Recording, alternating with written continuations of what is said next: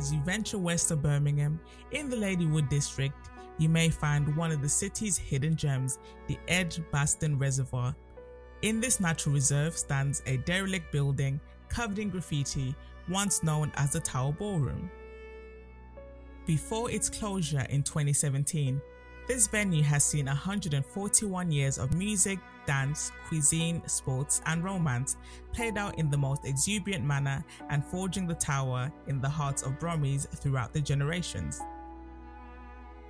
The current plan, coveted by the council, is to demolish this beloved building and turn it into housing, a controversial idea for the natural reserve and a piece of local heritage.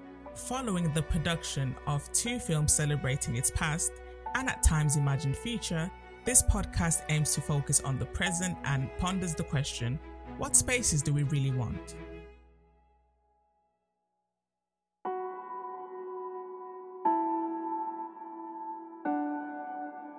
At only 29 years old, Danni Ebanks Ingram, aka Zaz, has landed their dream job by co funding Civic Square, a platform for young people to express themselves and nurture the community, currently based in the Port Loop development. They dedicate their time by giving back to locals and fostering trust and kindness in the neighborhood. And with these simple great gestures, they disrupt the traditional economic model to build a thriving community. Find out more at civicsquare.cc. Interview by Elilta Tiruneh.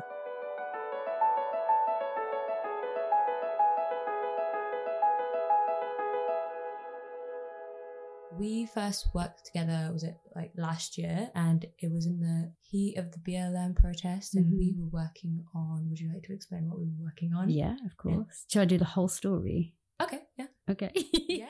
I met pete through my work at civic square. Pete was already quite connected with young people in ladywood and he came to me and said that he wanted to do some sessions around black lives matter or what that meant for the young people that like he knew was connected to that was the real start mm. of what these sessions could look like. And they were centered around Black Lives Matter, but also I wanted to center Black joy within mm. that too and create a space where we were able to hold joy together, hold community together while also acknowledging lots of the difficulties that were and are still going on within society and how that kind of affects young people, particularly young Black people. It is a topic that touches on our identities in a certain type of way. So that was what those sessions were really based around. Mm.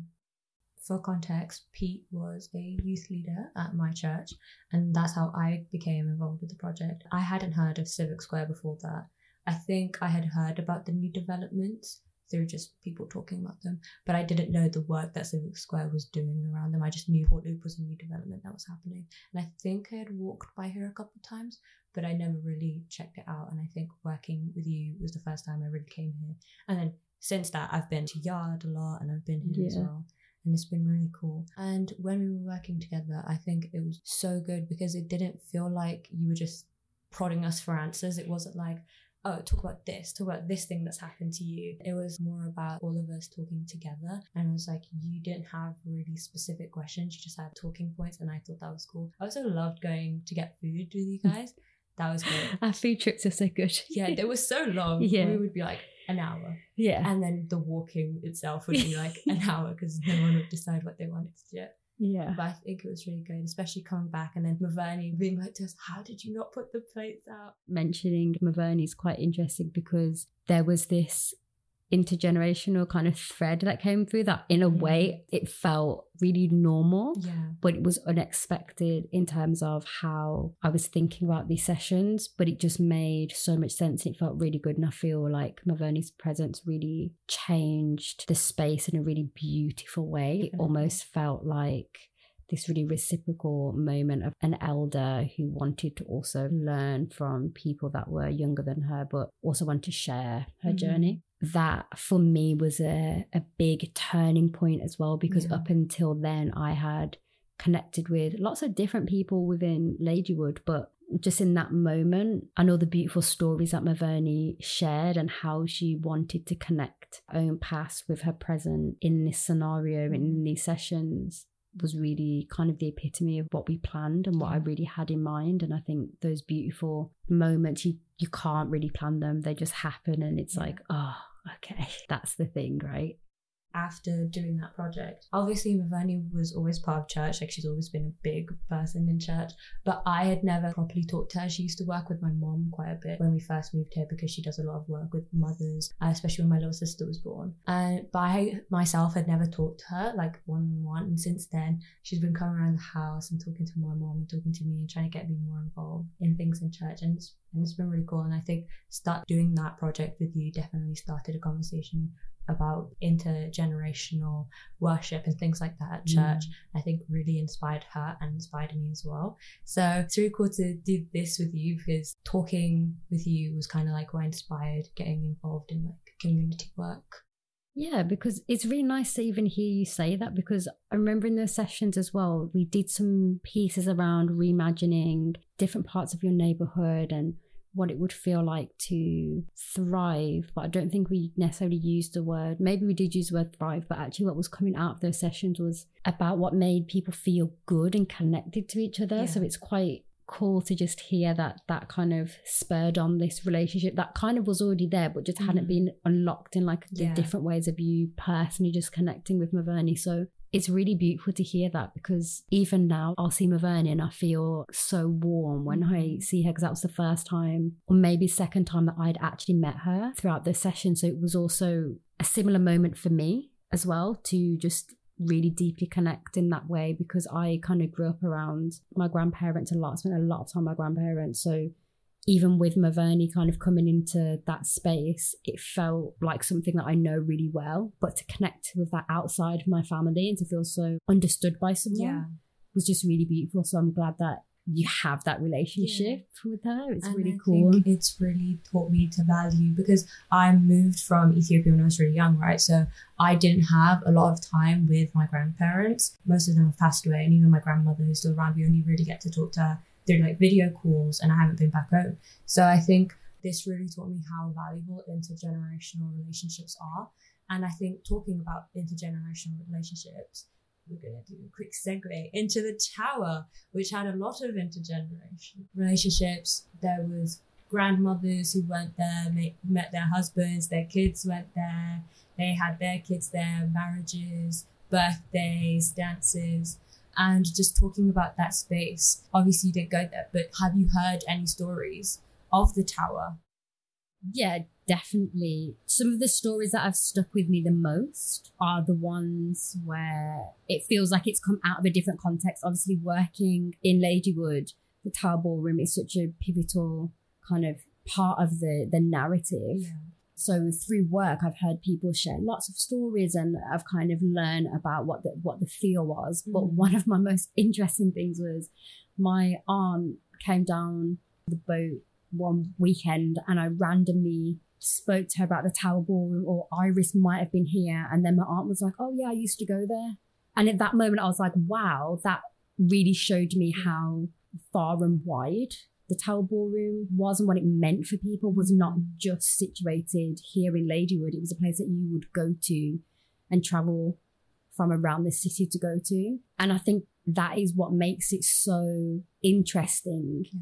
because you don't often get spaces like that just out of the city centre, literally right by people's houses, right by like the Grafton Reservoir. We don't have spaces like that in the city. So there's something quite historical, but also quite iconic about that and Mm. how it can weave people's relationship with their place, but also then with their city and their experience and then the culture of the city as well. I think we we have lost some of that within Birmingham just because of, you know, years of like modernization and, you know, the city looks very different to how what it looked like in the 60s, right? So I think there's something quite iconic about how the Tower Ballroom brought so many people together. But one thing I love is how people met their long life partners there, Yeah. right? That in itself makes me think about how important those spaces are because I think finding those connections with people or me- making new friends because of a venue bringing you together and not necessarily because it's like, oh, we have to go to this place because this is where all my friends are going, but going to a place where you can make those connections is really beautiful. And I really appreciate those elements of the stories that have come out of the of the tower through the stories, I felt more connected to the building. And while I myself wasn't there and I didn't experience the actual feel of it, I somehow feel nostalgic for a place that I have never been to or experienced. And I think it was also so sad to think about how it is now because before working with this project, I had no idea about the building. Obviously, I had walked around the reservoir because I live around here. And sometimes in the corner of your eye, you'd always wonder what that building used to be. But I don't think anyone that doesn't know the story would ever imagine it to be like a place so grand as it really was. And I think that's just so sad. I 100% agree. And I think people have been robbed of future memories Yeah. for sure. And be robbed of future experiences. Because, like you, I feel nostalgic. And I'm 29. I've grown up in Birmingham, lived in Birmingham my whole Mm. life. I don't know if I will have that experience of, Yeah. of a venue like that. And that is is quite sad. And it does make me want to create more spaces for those stories and those experiences to happen, not just for myself, but just so that people have those moments where they can go, Oh, do you remember that time? Oh my gosh, yeah, we met so and so there and Yeah. this happened and then we did this and you know my i've grown up my family always talking about this one bar called ipanema. And like all my family used to just go there and like dance to salsa like all night and then come home. Again i don't know if i'll have those same memories in the same way. And i think that might also be because you know we've changed how we interact socially and things like that. But i definitely think people have been robbed of that for sure especially with the history of the tower ballroom. Is that the kind of work you try to do at Civic Square? Great question. In lots of ways, yes, hmm. because our work is really rooted in nobility. Anything that we do is it's about it being co-authored by the neighborhood. It's about it being reciprocal and allowing people to bring themselves wherever they are at. And that's why our first kind of iteration of what the future of Civic Square could be and will be, it's around the front room and we based so much of our work around the ideas of the front room because in many like caribbean households and other cultures households the front room was that place of coming together but there was also this element of preservation. There was also this element of this is where the serious conversations happen. There's also this element of that space being a clear kind of space. It was there for when guests came. Mm. It was there to show a level of, I think, pride and care for space. So a lot of our work is based around those principles. And in order to do that, a big part of that process is allowing people to come to you, but also going to people. How can I help? What can I do? I want to roll my sleeves up. What, do you need? And that was a big, big, big, big part of our journey from 2020. It was about deeply connecting with the neighbors in Ladywood, the people that we kind of already knew, you know, because they were already involved in certain things. And actually, that aspect of it, I think that's probably the foundations of, of building space where people maybe can have those experiences or those stories or those deep connectors. And I think to be in that work, it's it is hard I won't ever downplay this work. It's it's difficult. And the way that we work, because it's iterative, we're constantly learning, right? And then we're constantly saying, okay, how can we make sure that people feel heard, feel seen? And how can we also be really good neighbors? That's a big question that we ask ourselves all the time. Are we being good neighbors? And how can we do more of that? And what, what does that mean to people? Because it mm-hmm. does mean different things. With Civic Square, were you here when it first started or did you join afterwards? So before Civic Square, there was Impact Hub Birmingham Network. Base of and the foundations of that, it's a space to be innovative. It was a space to connect on social issues. It was a space to think about big ideas and start to challenge the ideas or the decisions around the city and start to really ask those bigger questions while also holding a space for co-working while also holding a space for weekly lunches. I actually uh, started at impact hub birmingham and i started in the year that it was closing. So i kind of came from a theatre background marketing devising work and like live art and performance. And i was just doing digital marketing for arts organisations, theatre organisations. And I came to Impact Hub Birmingham quite a few times while I was freelancing. And then I kind of met people. So I started producing events there. And then it was just kind of like, okay, I'm coming out of this marketing. And I had a conversation with Immy, who's one of the co founders of Impact Hub Birmingham. And I said, Oh, I'm in this place now, right? And it just so happens that there was a job going, and I was just doing operational things like moving tables and yeah. setting up events and ordering the food and doing coffee. And then from there, I kind of went straight into the planning of Civic Square. So I'm one of the co founders of Civic Square. It's one of those things where I'm kind of at that point of doing my dream work. And I'm very privileged to even be at that point. There's so many people who are not at that point yet. So I feel quite grateful for that. And it did kind of just happen. I just fell into it and I'm like, oh, okay. But I've been quite lucky to fall into kind of what I want to do here and get into more curation, get into producing in a very particular way, not kind of going, okay, there's a list of jobs and someone else has to do that, but actually producing in a way where it's very co authored mm-hmm. by people and developed by the team in an assemblage. And it's been a really beautiful way to work, but it is difficult when you're working in a way that is so different to the rest of the world almost. How you communicate with each other. We really center our team to like thrive and flourish. And that often means really seeing people for themselves and allowing them to be who they are in that space. And some of that just means, you know, we're all kind of shedding layers and layers of what society has said this is what it is to work, this is what yeah. it is to be a professional, this is what it is to. So it's quite interesting to work in that way, but I kind of wouldn't change it because I think I've been quite lucky to get into this and actually feel like, oh, I'm still learning. I don't ever want to get to the point where I feel like I'm not learning anymore. With Civic Square, you've talked about a lot of the things that you value, but what have been your favorite things to do? Like your favorite, either hosted, an event you've had? Straight off the bat, I would say On the Settee, which was the first series I ever curated. And that was conversations with people in the neighborhood. And we were still online then. So this is in like 2020. So we launched On the Settee, where I just basically started kind of like interviewing people. And at that point, I was really stepping into what hosting could be. And it's, you know, that whole series was where we met some people who have been so pivotal to how we work now in this neighborhood. So we met Iris in there.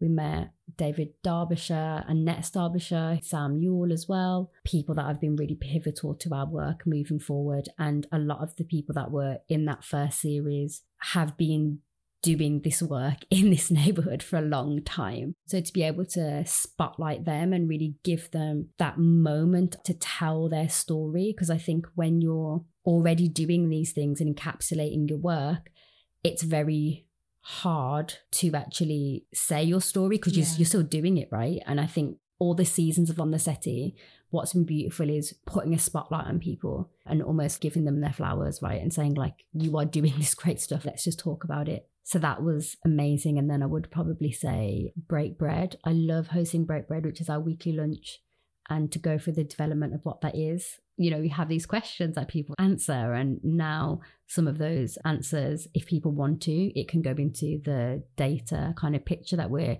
creating of Ladywood, which is mm. going to be open source. So everyone can literally just like have this data of what is happening in Ladywood, how our social needs are being met, how our ecological needs are being met. So I'm quite excited about that. And to do that over food in a really relaxed way where people feel that they can be and can just kind of come and meet people is really beautiful because sometimes that's very hard. It's a hard balance to to get right.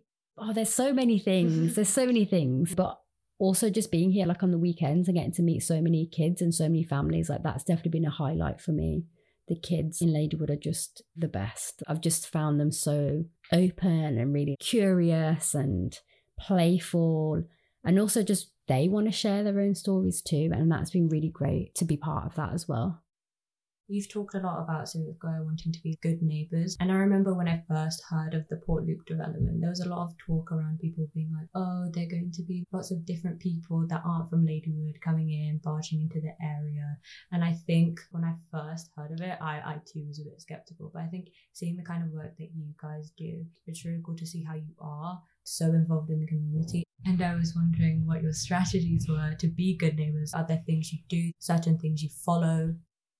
I think there's a couple things there. One thing coming into this work was I really understood and still understand a lot of the skepticism around Port Loop just as a development, whether it was Portloop or, or not, right? I, I really understand that and I think it's a very valid feeling. So often when people have said this to me, I'm kind of like, yeah, like I get it, right? And that is a big thing. I feel part of our early, early works is also just distinguishing that we're not part of the developers, yeah. but we're here to bridge different gaps or, or, to just bridge lots of people together. And that really did come from there's new parts of Ladywood, but there is an existing Ladywood and mm. there's been an existing Ladywood forever.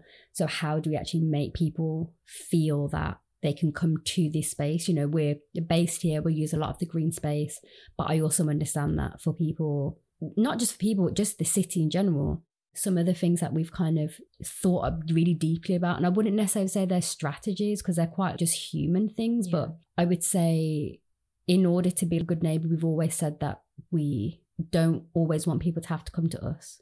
That's a big thing. We want to go around Ladywood and actually meet people mm. and actually connect with what they're doing. So the goal is not always to tell people about Civic Square and be like, come down. No, the, the thing is to just talk to people, mm-hmm. right? Because someone may not connect with Civic Square at this moment in time, but I still want to know what they're doing, right? Because if they're doing some really cool stuff, I just want to go and participate. So there's that. So as a team, especially the co-founders, when we like first kind of stepped into 2020, that was a big thing for us about just going, meeting people Another thing was to always kind of be aware of how we're approaching people, I guess, as well, and always being on neutral ground in a lot of ways so that people feel that they can just kind of connect with us. And then the nobility piece is huge. The nobility piece was really, really massive for us because actually we found that there are so many people in Ladywood because of how the area has been treated by like the city, by everything, right? That often people just haven't had that space where they've just been treated really in a, just a noble manner. Like, come have a tea, have a coffee, have a cake. So some of that really helped break down those barriers because nobility also looks different for people too. And then another thing was that when we're trying to think about certain things within our work, we think about what that means within the neighborhood. So when, you know, school dinners uh, were not great, as in when all the kids were off school, we started to think about, okay, what does it mean in Ladywood if lots of kids are at home? And we already knew that like the percentages of tears and things like that in households were like quite low. It might be like a whole family sharing one laptop or one computer. So like okay what can we do to make that easier or give mm. young people their own agency. So we had these Kano laptops and you have to build them. And it wasn't just about being like, hey, here's a laptop. No, it's about how are we stepping into that curiosity and allowing kids to be curious. So that's some of the things that we think about quite a lot. It's about what are the conditions that we can create for people to be curious, to be playful, to be imaginative, to start to dream in a way that maybe other spaces haven't allowed them to. Yeah. So there was something about about that. So they're kind of our main types of things really mm. that we thought quite a lot about. I feel like the first time I really heard about what you were doing at Civic Square is when my dad came home with a Kano laptop. Oh, yeah. And I was like, where did you get these yeah. free laptops from? Isn't it a bit dodgy that people are going around giving out free laptops? Yeah. And he was like, what? They're really nice people. Because he, he always wants to see the best in people, you know, yeah. like being priests and stuff. And I was just like, do these laptops even work? So I was really skeptical. Mm. I put the first one together by myself because I was like, I just want to see what this is about. Yeah. And it was perfectly functioning. Nothing was wrong with it. It, had, it even had like little stickers to put on. And I was like, so they're just that was like really amazing. And I'm so you just went into Ladywood and started giving out free laptops for kids to build together. I think that was the first time I was like, yeah, I forgot. Cool. Yeah, yeah. I, oh my gosh, yeah. So there was a, another thing around that as well was like even forms that people have to fill out, whatever. They're not forms like tell us how deserving you are of this thing. Mm-hmm. No, some of the questions are just like tell us about your family and what do they enjoy doing, mm-hmm. right? Because that's what it was. It was about getting to know people but also them not feeling like they now owe us something because it's not that. It's just like you have curious kids, right? And Yeah. the unfortunately the government really wasn't doing much to aid that at all. And it was like, you know, one thing that we always talk about as well is kids like playing out or like kids feeling free to do things and be. And that was it kind of tied into those Kanos because it was just kind of like, yeah, what happens if kids actually are able to put things together and then the free software stuff that comes with the Kano. Yeah. It's like, oh yeah, then they can learn to code and then that's digital literacy in like this really fun, creative way. And just trying to remember how important that is. And then also you can just do homework on there, right? That was a big thing to around those digital care packages. And I really enjoyed working on that as well. It was really, really great to just meet people and see what kids do. And then they want to Mm. come and show you stuff. And you're like, Yeah. oh, this is really fun, which was really great. Another thing you focused on talking about is like about feeding people. And I think being Ethiopian, that's a really big thing. People always come over and like, sit down, have something to eat. That's always been a really big thing in our community. And I think it makes people feel more comfortable because like people at first are always like, no, you don't have to serve me. It's okay. And it's like, no, sit down. You're gonna eat. You have to be really persistent. At first, when my mom used to do it, I was just like, if they don't want to eat, just leave them. There's more for us. And she's like, no, it's about the principle that if someone comes to your house, you feed them, you talk to them, you ask them about their life. I used to think it was like, you don't even know these people. Like, my friend will come to talk to me and she'll be really insistent that I have to feed them. I'm like, they don't care. And I think seeing that with you guys has really made me feel more comfortable just because of the culture that I come from. Do you find that's the same with other people and they do it because I know it's really multicultural? Yeah, I feel like that. And even from Impact Hub, we always had that weekly lunch, right? Because in that space, it was co working space. So having that lunch would break up the day in a way that felt quite normal and quite natural to a lot of the team as well. And I do think some of that was really deeply very cultural within our team and within our team now as well. This idea of allowing people to leave with more than they came with. If Mhm. someone comes and can leave feeling really full and satisfied and they're nourished by being able to talk to someone, I think there's something quite empowering in that because it gives you this sense of what you can maybe give to someone else in a Mhm. way. You then know, oh, if I can just offer someone a tea, or even if it's not a tea, but just offer them something, I think it starts to build relationships in a way. And sometimes when you're doing that over food, you just start to feel connected because you start to go, oh, okay, that's really nice that I've been able to come here and I didn't expect that. And oh, I'm allowed. It's this moment of letting people know, like, of course, yeah, you are. That's been something that I think has kind of been deeply a cultural thing. I think it's been beautiful that we've been able to bring it in this particular way because when it comes to break bread we have lots of different people coming right and there's just something about being able to just make that small kind of offer and we always wanted people to be able to meet each other because that is part of that bridging that we want to do so it would mean you could sit next to someone that you've never spoken to before and then you actually could leave just knowing a bit about them or a bit about someone else who's sat on your table and feeling like you can come and just be yourself as Yeah. well. And I think food does do that because if you just want to sit there and eat, equally no one's judging you, Yeah. right? Like it's it's a whole thing. So I do think yeah, that that food piece is age old, right? Always breaking bread, always just like it gives you something, and you're also just being nourished physically by the food as well. And I think that can just change people's day, especially if the food's really good, which Mhm. our food always is really good too. So good. yeah. Yeah. Mhm. I don't know if lots of people ask you this, but nearly every time I come around Civic Square, someone has a book about donut economics. And I've always wondered what that's about. Is that like something you Okay. strive for? What is it? Right. Donut economics is a kind of framework and tool, I would say, that we use at Civic Square. So it underpins so much of our work. So donut economics looks at economics in a way that doesn't focus on GDP rising.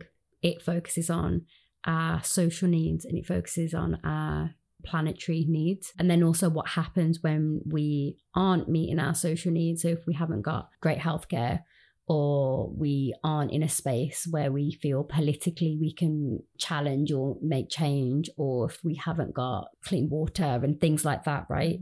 That pushes our social needs kind of in the middle of the donut. So if you imagine a donut shape and there's a hole in the middle, if our social needs are not being met on that kind of outer, the next ring, then it's kind of pushing us into the middle of the donut. And that's Mhm. kind of where we don't want to be. But actually, society at the moment is more going more towards falling through that the middle of the donut. And then the outer rings are our planetary boundaries. So it's kind of looking at multiple things like the, the ozone layer, it's looking at oceans, it's looking at all of these things outside that directly affect our planet and our environment. When we're focusing in on that, you start to make these spaces for the community. You start to think about it differently. You start Mm. to go, okay, if I don't know, people's health needs aren't being met, what does that mean? What does that actually mean for their day to day? What does it mean for us as a neighborhood? What does it mean for Birmingham as a city? And I think when you start to answer those questions without kind of the space of just thinking about money, right? When you start to really think about that, it pulls you into this space where you are very human and everyone is very human and we look at each other in ways that allow nuance. And it's not just kind of about individualism, it's about collective nature. So donut economics has seven kind of principles. One of them is moving away from I to we. So it's about that kind of collective movement and structures. And then other ones are kind of getting savvy with systems. So one of the systems that we use that I can use as, as an example, we have a Subpod. So it's like a collective composter, I guess, and it's filled with like worms and soil. And then it's quite regenerative because the worms eat the compost and everything that's breaking down and then they make the soil amazing and then things grow out of them so it's like if you can create that demonstrator of how a system can work you then allow people to start thinking what if we had a subpodder on a street? What does that then look like? What could we grow? And then you start looking at your food waste right? And then you start going oh okay so this cycle could be like this instead of kind of wasting but actually let's reuse it or let's break down that waste at every every kind of other layer as Mhm. well. So yeah that's kind of donut economics in a nutshell. I probably i hope i've done Yeah. that justice but it's really a great book in terms of lots of people have done all of this before right it's not anything that's necessarily new but the way that it's been put together allows you to also expand what that means within your neighborhood or wherever you're using it as well So with Civic Square, what are the things you're planning to do in the future? Is there anything coming up? Yes. Yes. The future, future, future, future thing is that one of the buildings on site, one of the factory buildings would turn into a community space where mm. we would have a maker space, we'd have a library, we'd have a space where people can kind of sit and co-work, we'd also have like another space of coffee shop, and all of that would kind of be for everyone in the neighborhood. And then we would try and kind of create that space of if you are in the neighborhood and you already live here and you're part of a front room key or something that you could just come into the coffee shop and then you could just kind of come in and it's no kind of questions asked so it's not kind of surveillancy or anything like that it's like Mhm. bringing that noble energy and feel from what we do now into that space Yeah. and then the long long long term is that that space would eventually go into community ownership so Mm. our work that we're doing and that we're looking at is always about how this is going to be beneficial to the community and to the neighborhood in the long run so a lot of what we try to do is step away from just short term thinking, but to be thinking in the long term. And then on top of that, I guess more like now in October, we'll be having a launch of the neighborhood donut launch mm-hmm. ultimately, where the data picture that we've started to kind of gather about around Ladywood would be presented and Mm. would be out there in the world. And hopefully, lots of different people in Ladywood now will have access to this data because that's another thing. Data is so feels gate kept sometimes. Yeah. It's really hard to, to find it. So we'd hope now that that would just be an open source piece of data that people can really connect with, especially organizations and individuals. It's going to be really important, I think, for the city. And uh, again, stepping away from the systems that we know of like, oh, data looks like this and it lives just in a report and it goes into a drawer. You can only get access to it if you're so and so. We're already trying to break that down as well and make that kind of more accessible to people. And it's going to be great because so many people in the neighborhood would have co authored that and Yeah. put in their thoughts and feelings. So, What kind of emotional feedback do you get from people? Is it people telling you they love what you're doing, or do you get criticism sometimes? I don't know why you would. But Oh, yeah. I think a bit of both and everything in between, to be honest. I think some of the criticism can come from spaces of maybe people haven't been able to interact with us, but have heard things or, you know, just haven't been able to en- engage with us, right? I also think that's valid criticism too, right? If you're hearing other things from different people or, you know, it's really important to also acknowledge what other people think and feel Mhm. about what Civic Square is or you know, they may not have had the chance to interact either. So it is their only kind of information is from different spaces. But even when that comes, I think it's just a moment of learning again. I, I, I don't ever feel like I need to defend everything that we do or Mhm. anything like that because I just want to listen to what people are saying, great. And then if I can say, oh, we, we do this thing too, or you should come to this event. I think you enjoy it. That's the the invitational aspect of it. And then other things are like, yeah, people really enjoy like what we're doing. But my favorite thing is when people have enjoyed it a lot and then they go, hey, can I do this? I think maybe you could put that on top of it. You could do this. And that's the sweet spot for me when people have enjoyed it so much and then feel comfortable enough to contribute. to contribute. That's the the the best. That is the cherry on top for me mm. because it just shows that you can build trust you can do this work while connecting really deeply with who people actually are. Mm. That's like beautiful. And some of the in between stuff I think is just about learning just about neighborhood politics, right? That is just a thing. There's so many different things that happen in different spaces in Ladywood and different, there's just things. And you just have to almost be like open to not getting into that, but learning and understanding. And I think we're in quite a good position to not necessarily have to get involved with that, but are able to understand and see the nuance in things as well. And that's really important for us to also not move away from things that feel difficult. It's almost like if I ever have that feeling where I'm like, oh, this feels whatever, I have to kind of go, this work is about people. So that's where you got to step into it. That's what I feel anyway. And mm-hmm. I think the final thing I just want to touch upon is what you think the future of youth spaces. I know it's a really big question, but we were talking about how in the tower lots of people got to build memories with their Mm. friends. And lots of people that we've talked to have said it was their first introduction into the nightclub scene or the partying scene. And it was always safe because it was always people your parents knew, it was your mates. And even if you were meeting new people, you always felt safe in it. And I think personally, I grew up in Ladywood. I don't think there's a lot of spaces like that. You've also said you grew up here as well, around Birmingham, and you haven't had that either. So, what do you think we need to do to kind of bring back that feeling of safety and like communal places for young people? Big question. To be totally honest, I have a fear of what spaces are going to look like. My fear around that is that obviously we have such a young population mm. in Birmingham, and my fear is that we haven't done enough to allow young people to be empowered. And within that, my fear is how are young people going to know that they can be and can reimagine parts of the city and that they can make change? That is my only fear that I just don't, I'm not sure if we've given young people enough space to mess up, learn from it, come back.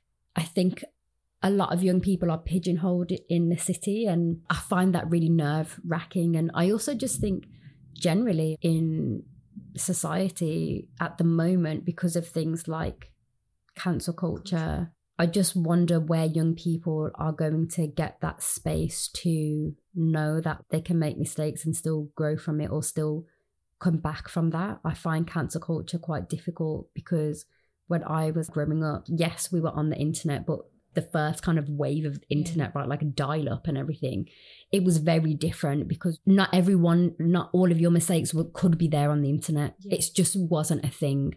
So we were able to mess up and whatever in real time. And then, oh, actually, people just forget about it or whatever, right? So that's where some of my fear comes from.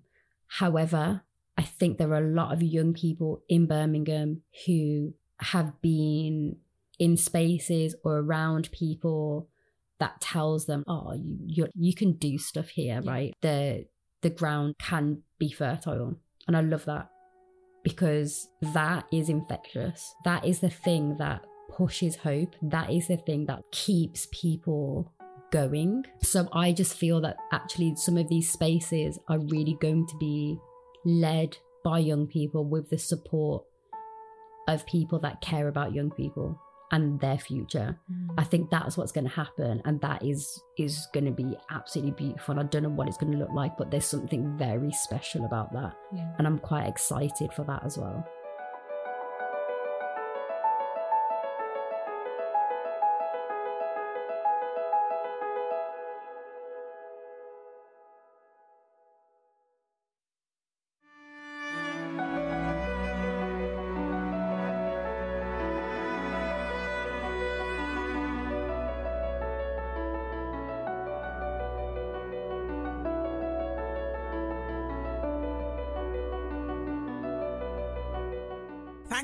For listening to this episode of Amplifying Voices. Don't hesitate to send us your reaction and comments either on Instagram at Bertz Associates or by email that is admin at bertzassociates.net. A Bertz Associates podcast produced by the children of the diaspora.